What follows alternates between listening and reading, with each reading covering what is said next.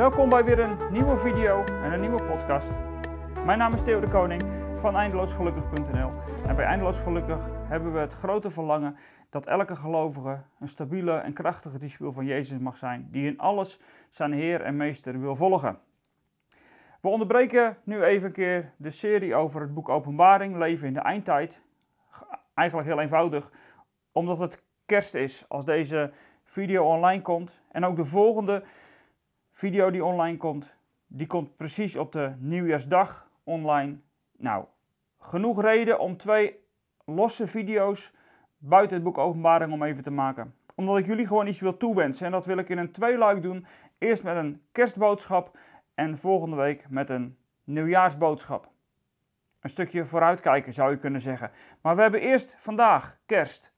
Of tenminste, als je wat later kijkt, dat kan natuurlijk ook, want de video wordt natuurlijk door het hele jaar bekeken. Maakt niet zo heel veel uit. Maar de grote vraag die ik je wil stellen voor kerst voor dit jaar is: wat denk jij te vinden in die voerbak in Bethlehem? Wat denk jij daar te vinden? Nou ja, zeg je dan tegen mij, Theo, jij zegt altijd dat als je Jezus verwacht in een voerbak, dan kun je nog lang wachten. Dat klopt. Want Jezus komt nog op een, maar op één manier naar deze wereld en dat is op de wolken van de hemel. En niet meer in een voerbak. Natuurlijk. Dat zeg ik altijd en dat is ook gewoon zo. En toch wil ik je even de vraag stellen: wat ligt daar nou in die voerbak in Bethlehem? Wat is daar nou op die kerstnacht eigenlijk geboren? Want er zijn wat dingen die mij raakten in de achterliggende week terwijl ik nadacht over kerst. Terwijl ik nadacht over de geboorte van Jezus, over zijn komen voor de eerste keer naar deze aarde. Er waren wat dingen die bleven bij mij haken. En ik wil je eigenlijk die laag dieper vandaag meegeven. De diepere laag die er in dat kind van kerst ligt. De diepere laag die er ligt in de baby Jezus. Want daar in die voerbak, daar in Bethlehem, daar ligt een baby, daar ligt een kind. En dat kind, dat staat symbool voor wat Jezus kwam doen. Ik leerde vroeger altijd, en de meeste kijkers en luisteraars ook, en het klopt ook, het is natuurlijk niet onwaar. Ik leerde vooral dat Jezus kwam om mij te redden en om mij te verlossen. Maar weet je wat het vreemde van het verhaal is? Dat als je je Bijbel goed leest, dat dat niet het doel lijkt te zijn waarom dat Jezus naar deze aarde kwam. Hij kwam niet alleen maar om jou te verlossen en om jou te redden. Jezus kwam naar deze aarde om jou iets veel rijkers te geven dan dat. En dat is mijn kerstboodschap en mijn wens en mijn verlangen dat je daarin mag groeien in de komende tijd. En dat begint door even te beseffen wie ligt daar nou eigenlijk in die voerbak in Bethlehem. Daar in die voerbak in Bethlehem, daar ligt, daar ligt de schepper van hemel en aarde. Daar in die voerbak, midden in de gebrokenheid van deze wereld, in een wereld die compleet kapot is gevallen, daar ligt in die voerbak de schepper zelf. Met kerst ontvangen we niet een lief kindje, maar ontvangen we de schepper die kind wordt, die baby wordt, om uiteindelijk alle dingen te kunnen gaan herstellen. En ik wil je helpen om zo even naar die voerbak te kijken. Wil je even, of het nou een stal was, of dat het nou onder een herberg geweest is, of in de rotsen uitgehakt, of weet ik waar het geweest is. In ieder geval wil je als je in die voerbak kijkt, even beseffen dat daar in die voerbak de schepper van hemel en aarde ligt. En die is als kind naar deze wereld gekomen om jou niet alleen maar te redden en te verlossen, ja dat ook. Maar als ze daarmee zou blijven, bij zou blijven, dan zou er een juridische oplossing zijn voor de schuld die wij hebben. En die juridische oplossing die is vanuit de rechtspraak bij God vandaan natuurlijk nodig. Jij hebt vrijspraak nodig. Jij hebt redding nodig. Juridisch moet er wat opgelost worden. Maar als er alleen maar een juridische oplossing zou zijn, dan mis jij wat. Dan mis jij de diepste intentie van Jezus' verlossingswerk op aarde. Eerst even terug naar die schepper in de voerbak. Want dat is wat Johannes ervan zegt. En Johannes, als je Johannes 1 verder leest, dan ontdek je dat Johannes direct het accent niet legt bij redding en verlossing in het algemeen of een juridische beeld van schuld en betalen van schuld. Maar Johannes trekt direct een andere lijn. En Paulus neemt die strakjes in de gelaten brief dan ook nog een keertje over. Johannes 1.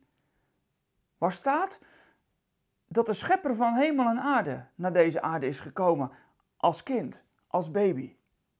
Want in het begin was het woord en het woord was bij God en het woord was God. Jezus is degene die hier het woord wordt genoemd. Het woord dat kracht heeft gedaan, het woord dat heeft geschapen. Het woord Jezus, hij was bij God en hij is ook God. Alles is er door ontstaan en zonder het woord is er niets ontstaan van wat er bestaat. In het woord was leven. En in het leven was het licht voor de mensen. En het licht schijnt in de duisternis en de duisternis heeft het niet in haar macht gekregen. Er kwam iemand die door God was gezonden en hij heette Johannes. Hij kwam als een getuige om van het licht te getuigen, om, opdat iedereen door hem zou geloven. Hij was zelf niet het licht, maar hij was er om te getuigen van het licht. Het ware licht dat ieder mens verlicht en naar de wereld kwam. Het woord. Degene die het woord gesproken heeft, de schepper die met één woord alles tot aanzijn riep, het woord. Het woord was in de wereld. De wereld is door hem ontstaan. De schepper van hemel en aarde, die is gekomen, door wie alles is ontstaan. Door hem is de wereld ontstaan en toch kende de wereld hem niet. Of het zijne, datgene wat hij heeft gemaakt, dat wat van hem is, dat kende hem niet. Terwijl Jezus naar de aarde kwam, kende de schepping, of het schepsel, en dan vooral de mens, kende zijn schepper niet. Die herkende niet dat er in die voerbak, dat daar zijn schepper lag. Hij herkende hem niet. Hij kwam naar wat van hem was. En wie van hem waren, die hebben hem niet ontvangen. Niet welkom. Hij vond hier geen thuis. Hij werd hier niet ontvangen met tromgeroffel en met bazuingeluid. Hij kwam als een baby, arm, naakt. Zo kwam hij in die voerbak liggen. En dan, dan komt Johannes tot het doel van dat komen van God in een voerbak. En dat is misschien wel het allermooiste dat hij is komen brengen. Hij kwam naar wat van hem was, maar wie van hem waren, hebben hem niet ontvangen. Wie hem wel ontvingen en in zijn naam geloven, hij heeft hij het voorrecht gegeven om kinderen van God te worden. Niet op een natuurlijke manier,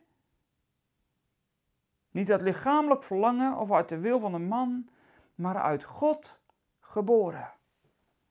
Dat is de kern van de komst van de schepper van hemel en aarde naar deze wereld. Hij kwam deze wereld niet alleen maar herstellen vanwege de gebrokenheid. Hij kwam jou niet alleen redden van je schuld, maar hij kwam jou terugbrengen in het kindschap bij de Vader. Dat is mijn boodschap van kerst die ik je mee wil geven, die ik op mijn hart heb, die ik met je wil delen. Hij is gekomen om jou weer opnieuw het kind van de Vader te maken. Of zoals Paulus het in Galaten 4 zegt, en het is prachtig. Het is echt, het is, het is gewoon geweldig. Toen de bestemde tijd gekomen was, Galaten 4, vers 4, toen de bestemde tijd, of de volheid van de tijd, zoals de herziene statenvertaling het zegt, dat vind ik eigenlijk veel mooier. Op het moment dat de volheid van de tijd was gekomen, zond God zijn zoon. Zond God de schepper van hemel en aarde. Geboren uit een vrouw onderworpen aan de wet om ons, die aan de wet onderworpen waren, vrij te kopen, opdat wij als kind aangenomen zouden worden. En omdat u zijn kinderen bent, heeft God in ons hart de geest gegeven van zijn zoon, die Abba, vader roept. U bent nu dus geen slaven meer, maar kinderen en als zodanig erfgenamen dankzij God. Toen Jezus kwam en zijn werk hier op aarde kwam doen, heeft hij niet alleen die schuld betaald, zodat de wet niets meer zou eisen, maar dat wij vervolgens nog wel onder die wet zouden zijn. We moeten er nog steeds aan voldoen. Daar kwam hij niet voor. Tuurlijk, dat was nodig. De wet eiste en daar moest betaling komen. Maar het was niet het einddoel waar Jezus voor kwam. Jezus kwam namelijk niet om je nog steeds aan de regels van de wet te laten houden. Maar hij kwam om je het kindschap van God terug te geven. Zodat je tegen God zou zeggen: Abba, vader. Papa, God. Hij bracht je de relatie met de vader terug. Dat kwam hij doen. Naast dat hij ook jouw schuld betaalde, natuurlijk wel.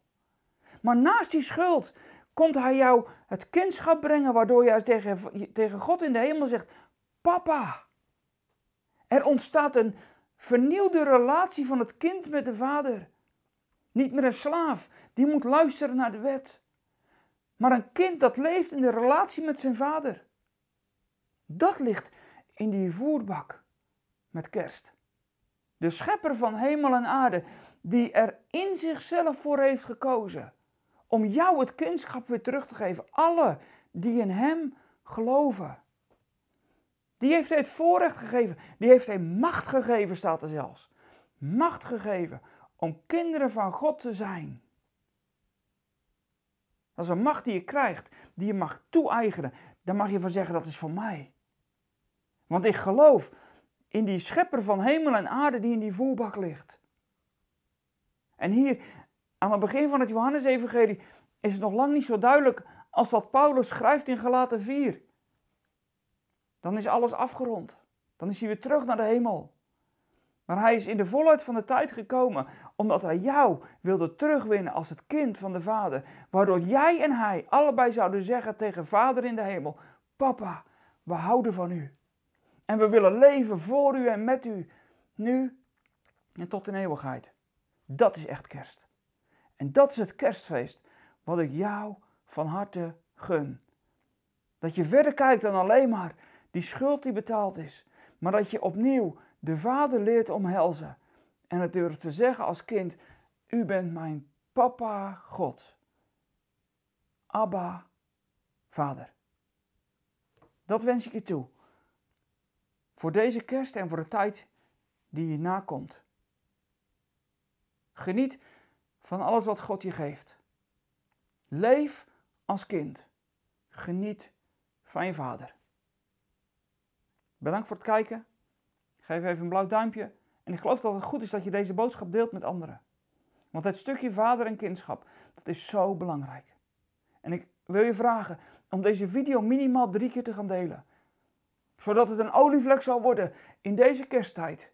Die weer anders is dan we hadden gehoopt.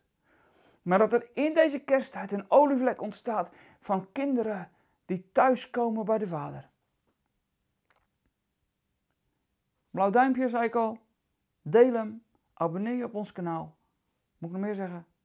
Ik zou zeggen, als je financieel ons wil ondersteunen, dan zouden we heel fijn vinden. Dan kunnen we ook weer door in het komende jaar. We hebben best wel plannen. Staan we op de website op eindeloosgelukkig.nl slash videokanaal. Als je daar uh, naar kijkt, dan zie je wat de plannen zijn voor 2022. Daar staat best wel tot de planning. Dus als je ons financieel wil steunen, heel fijn. En degene die dat regelmatig of zelfs elke maand doen, daar danken we je heel erg hartelijk voor. En voor nu zou ik zeggen, tot volgende week. En dan is er op deze plek een nieuwjaarsboodschap.